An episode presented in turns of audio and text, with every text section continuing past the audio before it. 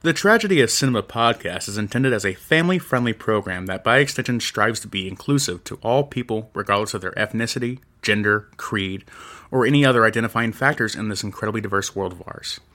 With that said, some of the films we discuss may contain serious subject matters or have content considered morally objectionable by today's standards.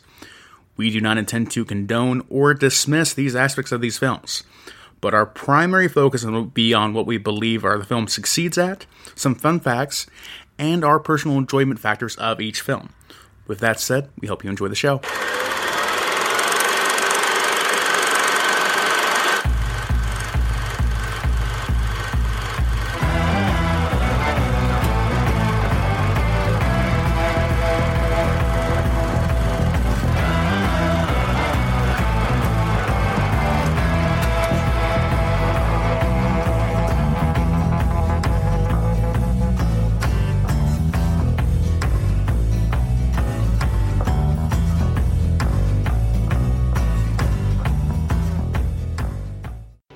Officer and a gentleman.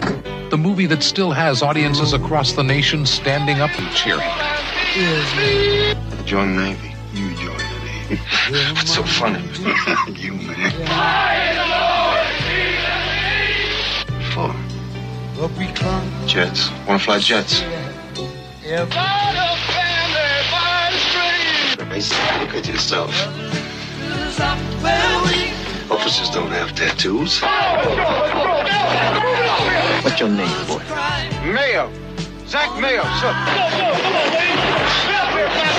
You got a girl now? No, ain't looking for one either. What are you looking for? i tell you something about the local girls that come across the sound on the ferry every weekend. Just one thing in mind, and that's to marry themselves a naval aviator. I heard about these girls that are looking for a husband. Not me. I will use every means necessary, fair and unfair, to trip you up, to expose your weaknesses as a potential aviator and as a human being. I expect to lose half of you before I'm finished. Get out of here! I think it'd be a gas to fly. Just how far would you go to get back? Would you let yourself get pregnant? Don't trick you. I'm trying to trap you. So, Zach, what do you do with the girl when you're through with her, huh? I see you've had some training, man, eh? In every class, there's always one joker who thinks that he's smarter than me. What kind of a human being are you? You better lock it up, boy. I'm trying to be nice to you. I'm trying to be your friend, Zach.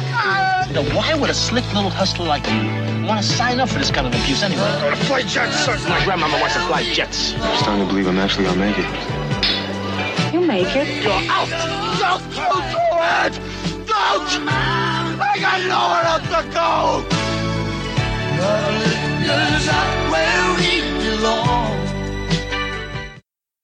All right, guys, welcome back to the Tragedy of Cinema podcast. I'm your host, Jimbo. And I'm your co host, Kyle. Kyle, today we'll be talking about my pick, the uh, An Officer and a Gentleman, That's right.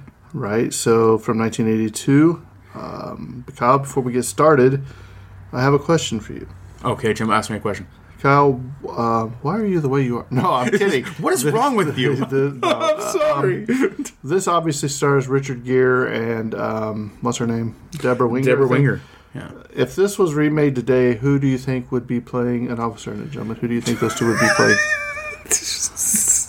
Kyle, no. no. Ryan Reynolds, Sydney Sweeney. just, it's just, just terrible. Uh, I don't know any. It just, yeah, it, it'd be The Rock and The Rock. I don't know. You need like a young twenty something. So I don't even know. I don't know. Like Zendaya Like- for the girl. like who- Tom Holland, maybe? yeah, maybe actually that would actually make probably that would actually probably work. You're right. Yeah, so you, like you need some young twenty something actors. I honestly I don't know many off the top of my head. Right. The Yeah. few far between. yeah. So Oh, Kyle. what you need. And by the way, guess who's coming to Indiana Comic Con? Did Who you see? is coming to Indiana Comic Con, Jimbo? Al from Home Improvement's going to be there. Oh, snap. And I'm going to have him sign a photo that says, I don't think so, Jim. That's be fantastic. That's awesome. That's So, awesome.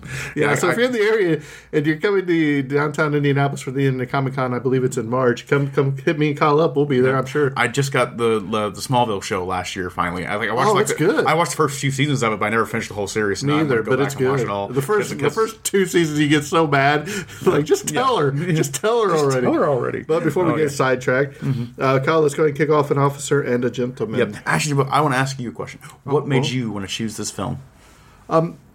two reasons. One, I've never watched it, and um, number two is I've always seen the ending of this where he busts into the factory and carries her out in his full full white thing, singing uh, with the song uh, "Love, Live to Somewhere We Belong." Yeah. And I was like, I've got to see this movie because what makes him go and do this? And everybody cheers. He's carrying her out, Yeah. and I wanted to know. And it's one of those movies that.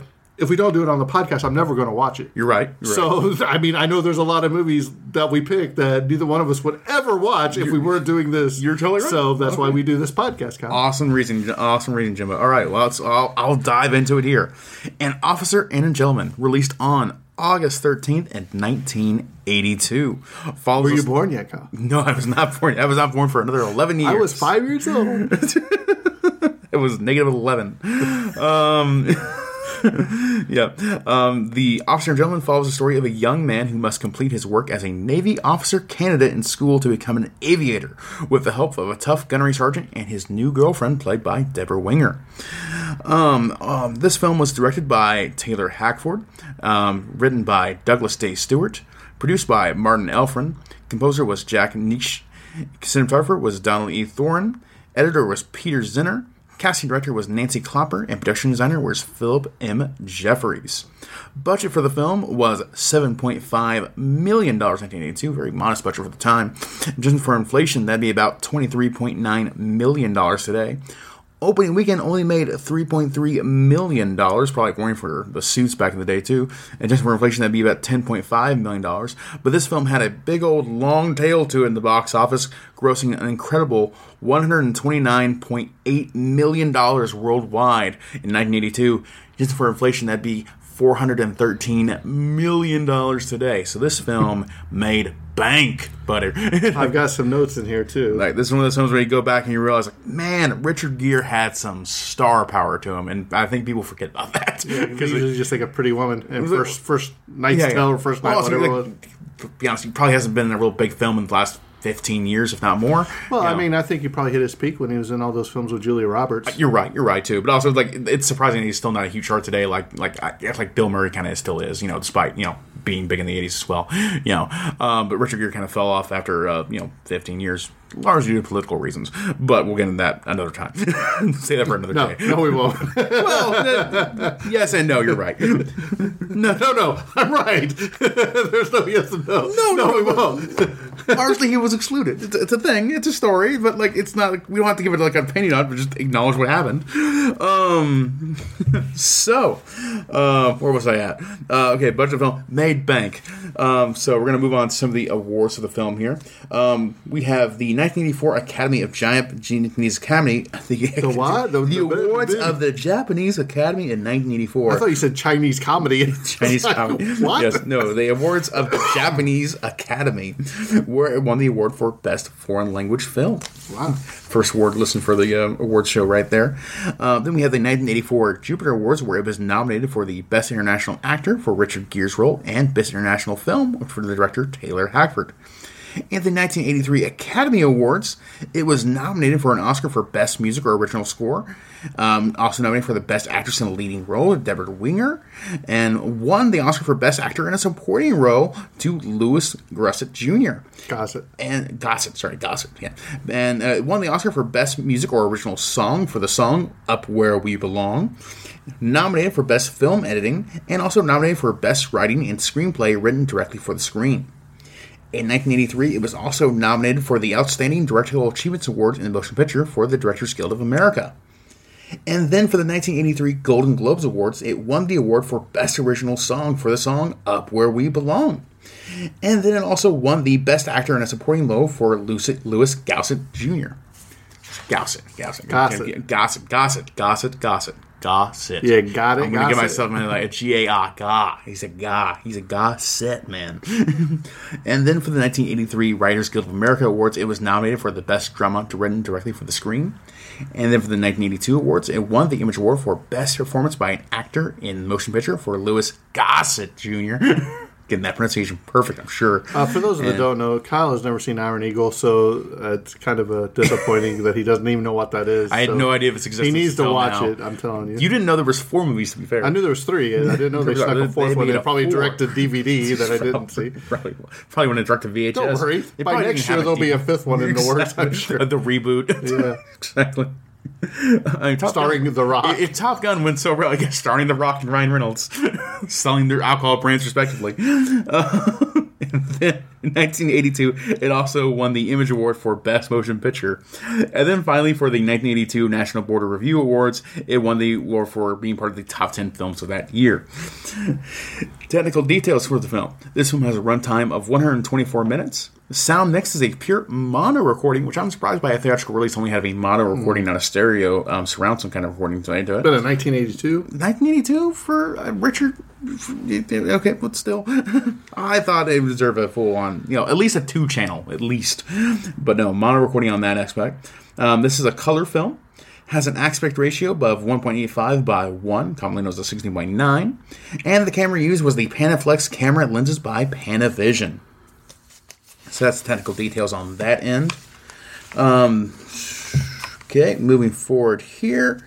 Um, soundtrack, of course, includes track Up Where We Belong, the theme from Officer and Gentleman, and Treat Me Right by uh, Doug Lubahn, and Hungry for Love, and a few other tracks on that thing. But now we're going to move on to the cast here, where, of course, we have the uh, protagonist of the film, Richard Gere, playing the role of Zach Mayo. Richard Gere, of course, also incredibly well known for such film roles such as Pretty, uh, his role in Pretty Woman in 1990, um, his role in the musical film Chicago in 2002, and uh, probably one of his, actually, probably one of his latest works was uh, Hachi, A Dog's Tale in 2009. Have you watched that? I watched bits and pieces of it. I never sat see. down and watched it before, but I've heard good things. It's kind of a sad movie. I did, yeah, that's where it kind of like that's where I was like, I don't know if I watch this film because it just seems kind of like a downer. You're not really in a good way. We're like, I'm gonna leave it and feel better about myself later. Like, no, I think it's just a downer overall. Um, next up, we have Debra Winger playing the character of Paula. Debra Winger was also in the films Terms of Endearment in 1983, Urban Cowboy with John Travolta in 1980, and Legal Eagles in 1986. Then next up, we have David Keith playing Sid Worley. David Keith was also in the film Behind Enemy Lines in 2001, Firestarter in 1984, and Raw Justice in 1990 1994. Next up, we have Robert Lu- um, Loggia. Loggia, I'm going to say Loggia, um, playing the role of Brian Mayo. Um, I forget his name, Robert Loggia's name. I, he's a good actor. I forget him, that's last name. Um, but Robert Loggia playing the role of Brian Mayo, who's Zach Mayo's father in the film, only has one scene there in the opening there. Well, technically, it's one or two scenes because it's a little bit of a childhood before it starts of the film. Um, but um, Robert Loggia was also in the film, such as Big in 1988, where he plays the um, business tycoon and kind of like the next father figure for Tom Hanks' character in that film. Over the Top in 1987, and Scarface in 1983. Accomplished actor in his own right there. Next up, we have Lisa Blount playing the character of Linetti. Um, Linetti. Um, Lisa Blount was also in the film Prince of Darkness in 1987, Crystal in 2004, and Blind Fury in 1989. And then we have Lisa Eilbacher playing the character of Casey Seeger. Lisa um, was also in the film Beverly Hills Cop in 1984, 10 to Midnight in 1983, and Leviathan in 1989. Then next up we have Louis, Louis, Garrett, Louis Gossett Jr. playing the role of Sergeant Emil Foley. Louis Gossett Jr. was also in the film Enemy Mine in 1985, and he was also the, the main star of the films Iron Eagle and Iron Eagle 2 and 3 and 4, released in 86, 88, 92, and 95, respectively. And then also he was in the film Jaws 3D in 1983. Moving forward here, we have Tony Plana playing the role of of uh, Emmanuel de la Serra.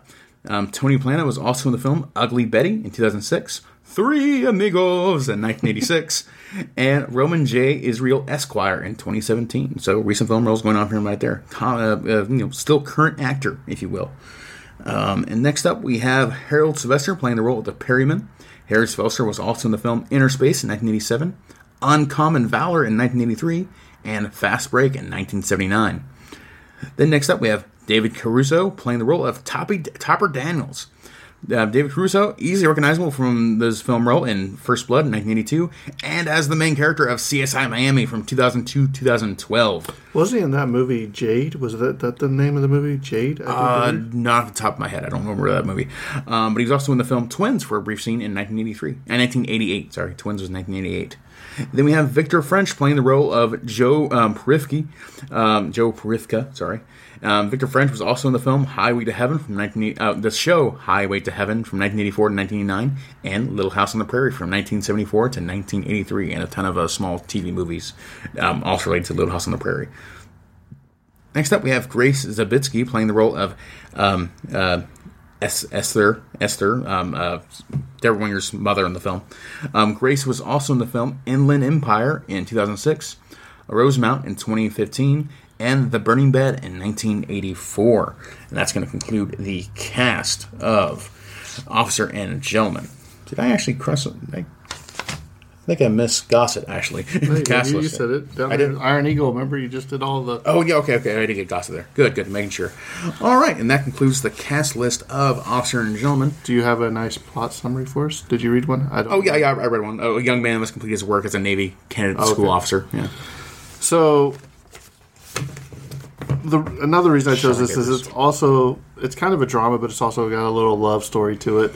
Um, Almost like a Hallmark vibe in my respect. you know what people need to realize when they're going into this. Yes, these there's girls or ladies in the world of this movie, probably in real life too, that they're always looking for somebody in the Navy to hook up with, basically to trap them, if you will, by getting pregnant, tying them down, stuff like that. And that's a little undertone of this movie with uh, the secondary characters of this film.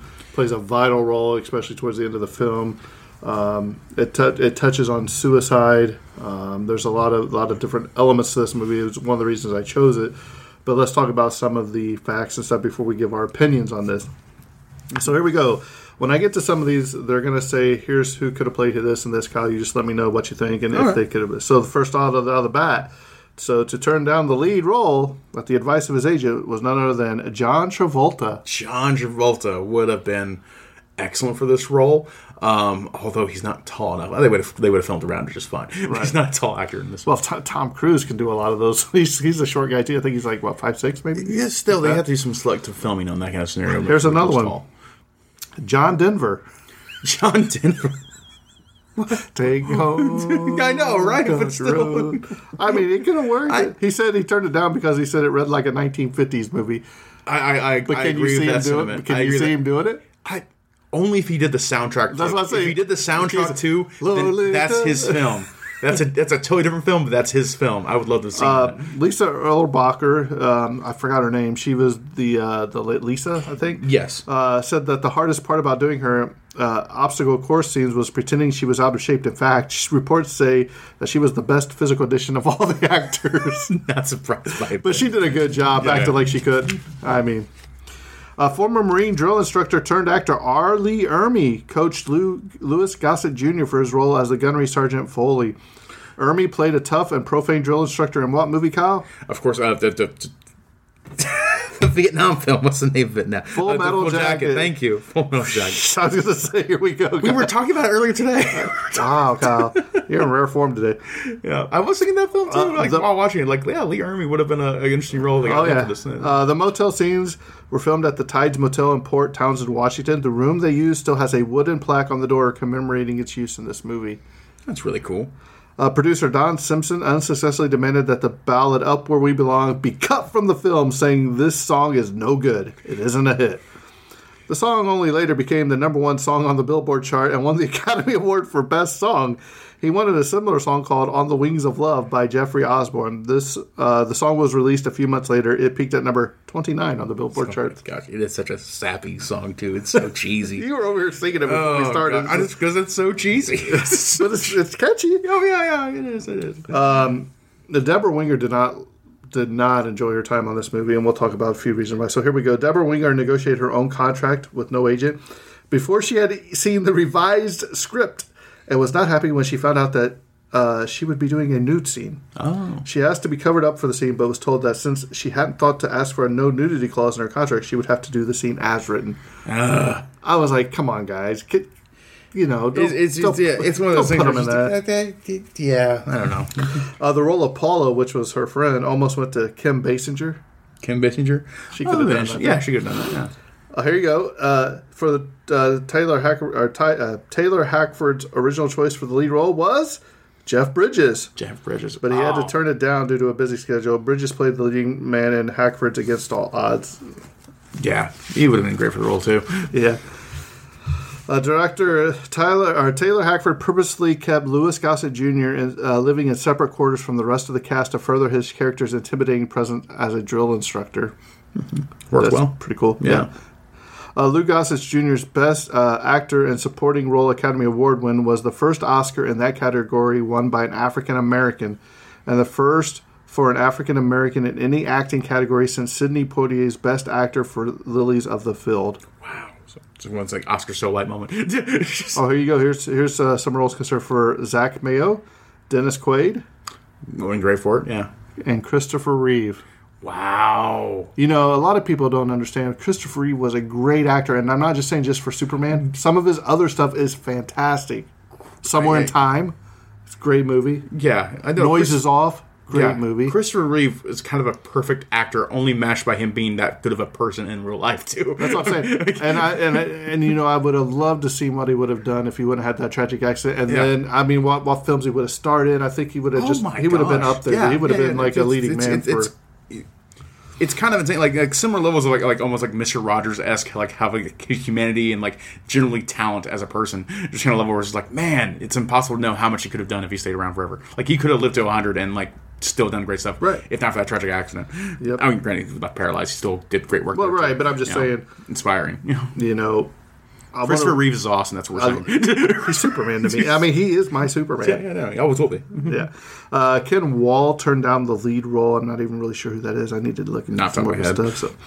Uh, casting the role of Gunnery Sergeant Emery Foley was very difficult. First, none of the A-listed actors approached for the part, including Jack Nicholson, was interested. Oh, yeah. Second, Mandy uh, Patinkin, you know who that is, right? Uh, not top of my head. I am Inigo Montoya. Oh, I do that one. believe. That's awesome. Uh, gave an audition that the producers loved, but director Taylor Hackford uh, nixed their plan to cast Pinkton because he felt that the actor was too uh, too ethnic to play a drill instructor. Hmm. Finally, the producers did research in Pensacola, Florida, and learned that uh, all of the top drill instructors there was an African. Learned that all of the top drill instructors there were African American. This led to Louis Gossett Jr. being cast role that would win him an Academy Award.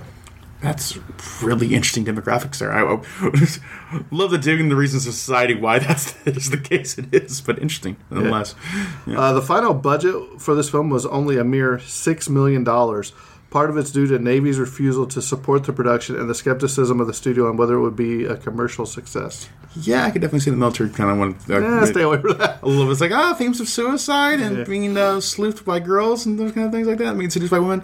I'm sure that was probably like we don't want to touch the ten foot pole. Oh, here you go. In a 2013 interview, so just what, 11 years ago now, Richard Gere said that he and Louis Gossett Jr. were specially trained for the karate scenes that are used in the basic training sequences in this film. Gere had apparently mastered his karate moves while Gossett reportedly continued to struggle with them after being trained. Frustrated and not thinking clearly, Gear actually kicked Gossett in the groin during filming, to which Gossett responded by leaving the set very abruptly. He did not show up again to the set for another two days afterwards. In order to keep filming moving forward and not uh, uh, fall behind, Gear and director Taylor Hackford called upon another black karate expert who stood in as a double for Gossett, so the scene could wrap up filming. Despite this incident, Gear has, said that he takes full responsibility for it even all these years later, and that has not ruined a mutual friendship between him and Gossett. He uh, has said he and Gossett still see each other on occasion and reminisce about how much uh, they enjoyed making the film together. it's good that kind of they buried the hatchet there for sure. I, I can certainly understand being a little emotionally distraught after I'm being just kicked in the saying. groin. I'm just saying. I don't think I'd walk off this. they had to stretcher me off this. Karate kick, the karate kick. after a wheelchair, after doing a few hops, something like that too. Yeah, but actually, it's good he didn't hold a grudge for that kind of moment too. I think that shows in the scene too, where it is clear that uh, uh Richard Gere is like dominating um, Louis in the fight, and the only reason he wins is because he fights dirty in that last moment too. Yep. Uh, I actually I really love that scene a lot. Though not stated, Gunnery Sergeant Ermal Foley is a Vietnam War veteran, which is shown by his medal ribbons, which include the Vietnam Service Medal with three campaign stars. And there's a whole list of other medals here. So, yeah. according to Louis Gossett Jr. in his book An Actor and a Gentleman, Richard Gere and Debra Winger did not get along during filming and would distance themselves from each other significantly when the cameras were rolling. Oh wow. That's got to be hard making a movie with somebody you just can't stand, you know. But also just shows like their professionalism, the fact that they could sell on screen. Because on screen you thought they loved each other. Yeah, yeah, yeah. I mean, yeah, they sold it well um, enough. Although she was nominated for Best Act, uh, Best Actress Oscar for her role in this film, and it remains her biggest commercial success to date, Debra Winger despises this movie and has said she likes to deny that she ever had any involvement in it to begin with. Oh wow, wow, that's sad. Paula shows Zach a photograph of her biological father revealing that he was an officer candidate. The picture was actually of screenwriter Douglas Day Stewart when he graduated from Pensacola, so that's pretty cool. cool aspect there. Uh, the role of Paula was originally given to Sigourney Weaver. I No, no I can't. I always approve of Sigourney Weaver in any role she's in, but it's also not then for her. it was offered to uh, Anjelica Huston, and later to Jennifer Jason Lee, who dropped out to do Fast Times at Ridgemont High instead. Eventually, Debra Winger replaced uh, Lee for the role of Paula. Rebecca De Mornay, Meg Ryan, and Geena Davis auditioned for the role too. wow, Meg Ryan would have been amazing too. Geena Davis is great as well. Meg Ryan was really good back then. Gina, yeah, I really. I mean, Rebecca De, Mor- De Mornay is pretty good too. So I, I mean, all those would have been fine. I mean, you can Yeah, yeah. intertwine. I think, I think Paula's role in this you can intertwine with anybody. I think it'd been fine. That's kind of like yeah, kind of a knock against the film too, like how simple the female role is. Like she can be played by anyone pretty. that's actually kind of I mean, that's that's, that's all it is to her character. She can be played by anyone pretty, and it works. Uh, um, the blimp hangar used for the famous fight scene between Louis Gossett Jr. and Richard Gere is located at Fort Worden State Park and as of 2013 is still intact but has been converted into a 1,200 seat performing arts center called the McCurd- McCurdy Pavilion. Mm-hmm. Interesting. Uh, the decompression chamber was one of the only sets constructed for the film, and as of 2013, it's also still intact in the basement of building number 225 of the Fort Worden State Park. It can be seen throughout the windows of the, or seen through the windows of the building's basement. All right, here we go, Kyle. This is well, the obstacle course was built for especially for this film, but here we go. This this note says this was the third highest grossing film of 1982. So I got out my old trusty computer and I said that just doesn't seem right. 1982 had a lot of films, so or the great hits. So um, I looked at the domesticated box office. So here we go. Are you ready? All right, Jimbo. Here's here's here, here's here's here's the four. I found four. This came in at number five in the domestic box office, so I don't know where her third highest grossing came from. But here we go. Number one, E.T. E.T. makes sense. Number two, Raiders of the Lost Ark. number three, Rocky Three, Wow. and number four on Golden Pond, and then this came in at fifth. But also, I found out that this film, for the the, the gross rating for this film, comes in uh, all time for a R-rated movie by the MPAA ranks number eighty-seven of all time for R-rated movie. Man, I feel like if it wasn't for just like, a, like small amounts of nudity, I think there really could have been like if this movie Could have been a made. G movie. uh, Yeah, well, if this movie was a PG thirteen, like if this movie could have been an easy PG thirteen if made today, easy PG thirteen Oh, if yeah. made today. You know, yeah, yeah. It, it's it's kind of like it's surprising they even did take an R back in 1982. I don't know the I have to go back in my head when PG thirteen was introduced, but like this film probably should have had a PG thirteen cut, would have been even more successful. Just putting it out there. Uh, the U.S. Navy did not permit filming at uh, NAS Pensacola, Florida, the site of the actual aviation officer candidate school in 1981. Deactivated U.S. Army base Fort Worden stood in the location of the school, an actual naval air station in the uh, Puget Sound area. Uh, NAS Whidbey Island, however, the uh, that installation, which is still an operating air station today, was and is in fleet base for operational combat aircraft and squadrons under the cognizance of Naval Air Force Pacific, not a Naval Air Training Command installation. Dwight Yoakam was a lead singer in the band at the ball singing "Tie a Yellow Ribbon Round the Old Oak Tree." You know who Dwight Yoakam is, Kyle? no, Country singer. Kyle. Country singer, yes.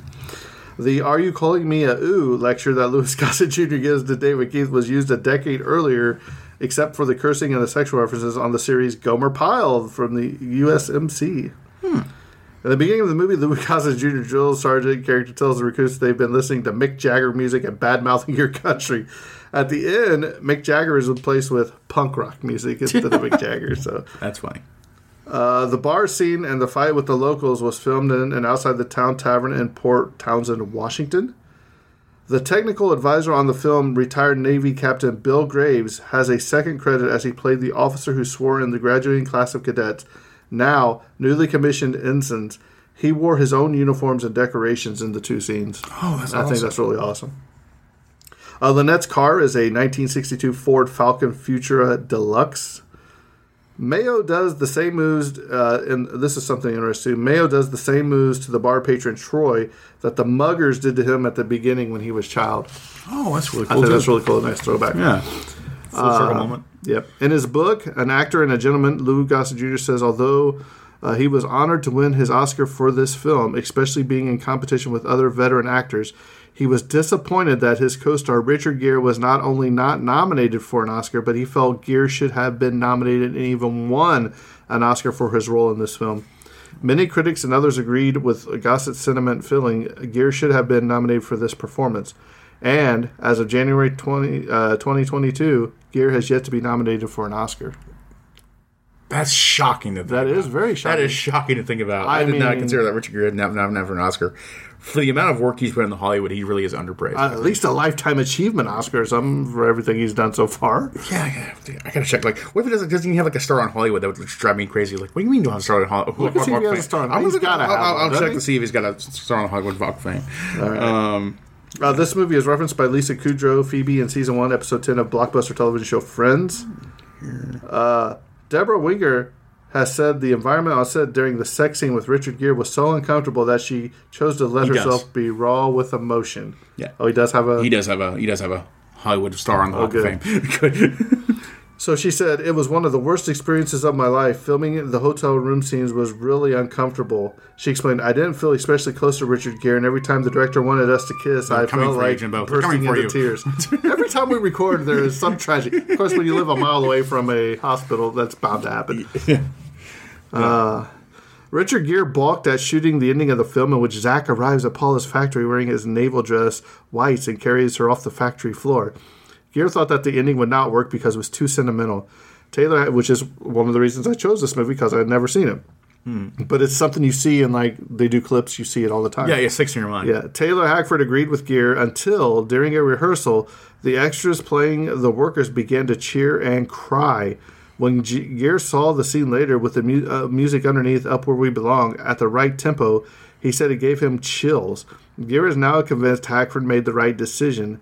Screenwriter Michael Hogg, or Haig, in his book Writing Screenplays That Sell, echoes this opinion. I don't believe that those who criticize the Cinderella style ending were paying very close attention to who exactly is rescuing whom. Good point. Uh, for the scene wow, where that's David Keith swallows the engagement ring. Oh, this is this is rough. You remember where he swallows the engagement ring because she Mm. did what she said no. Yeah. He would actually swallow the ring, but it was attached to a string so that he could pull it right back up. In one interview, he see he had to do the scene about ten times, and it was Oh, awful. Gosh, that's the gag just the replay. dental floss around it. Yeah. that full- ah, ah. Gosh. Although they do appear in two scenes with each other, neither Debra Winger nor Louis Gossett Jr.'s characters ever interact with one another during the course of the film. wow. And Kyle, I think we'd be remiss to say that um, what's his name? I just said David Keith. David Keith, He yeah. played who? Sid Worley. Yeah. Yeah. So Sid and then his woman of this film, which was Uh, uh, Lisa Blount, uh, Lynette. yeah Lynette. She's this is the part of the story that this. So you have the happy ending. Well, this couple, she says that she's pregnant, and he decides that hey, I'm going to marry this girl. You know, marry me, go back. And I think he's got a girlfriend back home that he's getting married to too, right? Yeah, yeah. Yeah, And her says- older brother's girlfriend who died in Vietnam. So she she says, "I'm not going to marry you." You know, um, did she tell him that she, there wasn't a baby too? I can't remember. I know she tells said him she, is no baby, but she didn't tell him that she made up the baby story for like, or like she had her period, lost the baby, kind of thing like that. Yeah. So the next thing you see is um, nobody could find him, or she no Richard Gere and Paula me- comes. let me- let me back up Because like yeah, she basically she, she she tells him that she's late on her period, so like there may be a baby scare or something like that too. And then like he says like you know, so he makes the commitment of like okay, so he does a DOR, leaves, and then pronounces, "Hey, I'm going to marry you." You know, I I, ju- I left. The I disqualified myself I, I disqualified myself. I want to marry you. I want to take you back to Oklahoma where Be I'll a farmer raise or be, a, be a father, be a father to this baby, all kind of stuff too. And then she tells him like, "There is no baby. I have a period. Nothing to worry about the baby, stuff like that." And at that point, um, he says like, "Hey, do you know what? I still want to marry you. I still DOR. I still disqualified myself. I still want to marry you and have a life with you." At that point, she just breaks his heart and is like, "No." I want to marry an officer. Right. How dare you? I can't believe and he quit. he You quit know? just because she was wanting the fame and the fortune and the money and Yeah. travel the world and all that. So basically, nobody could get a hold of him, and Richard Gere and uh, Paula, Debra Winger, or- yeah.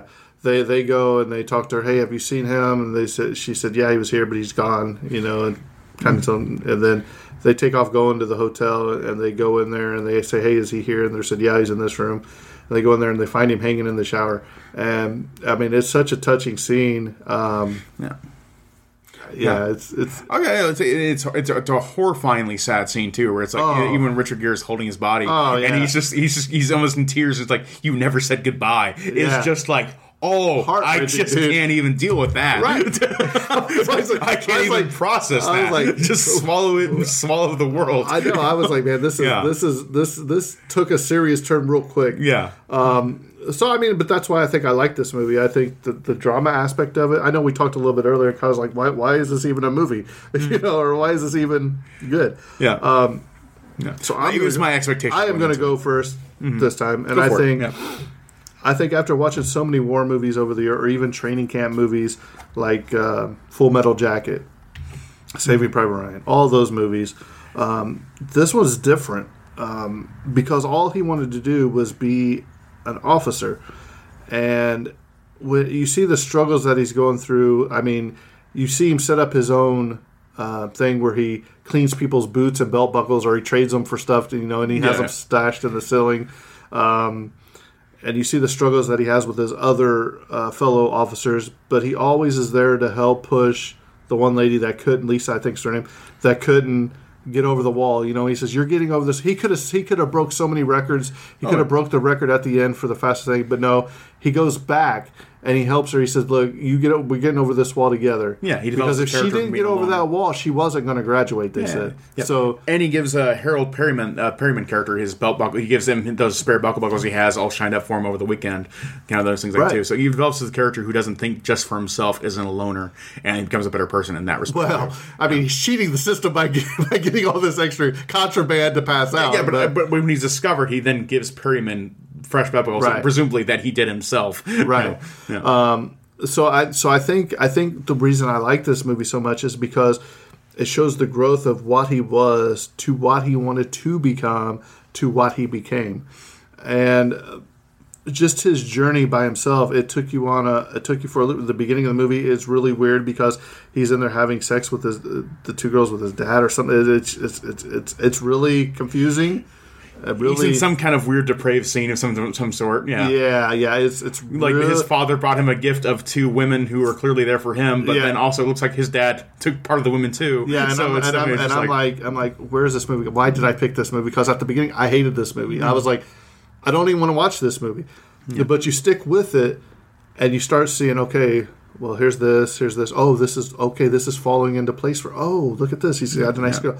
But those two girls came and all they talked about was wanting to marry an officer, wanting to marry an officer. They were gold diggers, especially her friend. Her friend was really bad. Yeah. Um, but she wasn't much better no, at the no, beginning, it- but I think she genuinely did fall in love with him, and that's Yeah. why it hurt so much. But she said, "You're just going to leave me," because he didn't want nothing to do with her. He's Yeah, like, yeah. "I'm leaving. I don't want nothing to do with her." blah, blah, and, and her friend works as a cautionary tale for her specifically. Like you can see easily the worlds could be reversed in their scenarios, and they're both aware of that, and they're Right. right. intention to, you know, to for me, this movie, and I told you this when I watched it because it's, it's a long movie. It's uh, well, it felt long, longer than it should. I said, Kyle, this is almost close to a perfect, close to a perfect movie, and because I said ti took time and I sat there and I reflected it. So for me, I'm going to give this a nine, and the only reason I do is because I enjoyed the journey that it took me on. A lot of movies we watch, they're either eh, they're okay. There's nothing really. There's nothing really that you get from the movie. Yeah. This movie, you can take something away from the movie and makes you feel. You know, when you get a movie that makes you get into your feels, whether oh I hate this person, I can't believe this guy died. You know, you- you're sitting there. Why am? Why do I have tears in my eyes? This guy hanging in the shower because you were so attached to Richard Gere's character in this movie that it just crushes you. Oh, yeah. And I mean, when I watched it, my, my I was like, you know, then he just gets mad and he throws her away, you know. But then his redemption when he comes back to the, at the end of the movie and he goes in there and he carries her away, you're like, yes, he got what he wanted. Yes, Mm-hmm. Yeah. you were cheering for this guy the entire movie, except at the beginning because you just like, I hate this movie. I don't ever want to watch it again. Mm-hmm. But I think the redeeming qualities of this movie makes it a very good movie that I think people should watch. Yeah. Kyle? All right, Jim. I'll take it from you. Um, I'll let, I, I have a softer opinion of this film overall. I think, uh, but it's still an excellent movie in many regards. For me, this is probably closer to like this is like a strong seven point five for me overall. Where it's like Oh, you I give it the old half stars. Yeah, they got a half star. And this- that- that's where it's got to sit because it's like I don't I like yeah, it probably serves an eight, but like I feel like a seven, so seven point five. Cut the middleman, get it done that way. Uh, but uh, yeah, I think it's a very strong film. I felt better about it after doing this podcast, hon- honestly, just because like it did kind of bring together like okay, what are the strong scenes? Because the strong scenes are really strong, and there is character development in the scenes that I found were kind of boring originally. Um, because for me, like it's a it's a it's a fault of my expectations going into this film where I kept watching it and kept waiting for something to happen. Because like for me, my mind was thinking like the seventy the six year time span to go from being an officer, you know, going to candidate school to becoming an officer to you know flying jets. And I was thinking of that time frame for the whole movie. So the entire movie, I'm watching this like not paying attention to the runtime. I'm like, when are we going to get to him being an officer and doing military stuff for the course of six years, and then marrying Debbie Winger in some time the period of that point? And then I was like, no, it's just those 12 weeks of It's training. the journey, It's just God. the it's just the candidate school that we're focusing on, and that's the journey of his character development. Like, cool, that's grand. I didn't realize that going in though, going into this film, because for me, when I heard the six years, that's when I thought was the real time span of this film. I thought it'd be like a six year, you know, half a decade journey of his life, and like falling in love with Debra Winger and having a relationship with her, and progressing their relationship together as like a married couple. That's what I was thinking of more of a larger time frame, that kind of situation. And so, like, as I slowly realized, like, no, the film is its own thing that I need to appreciate on that level.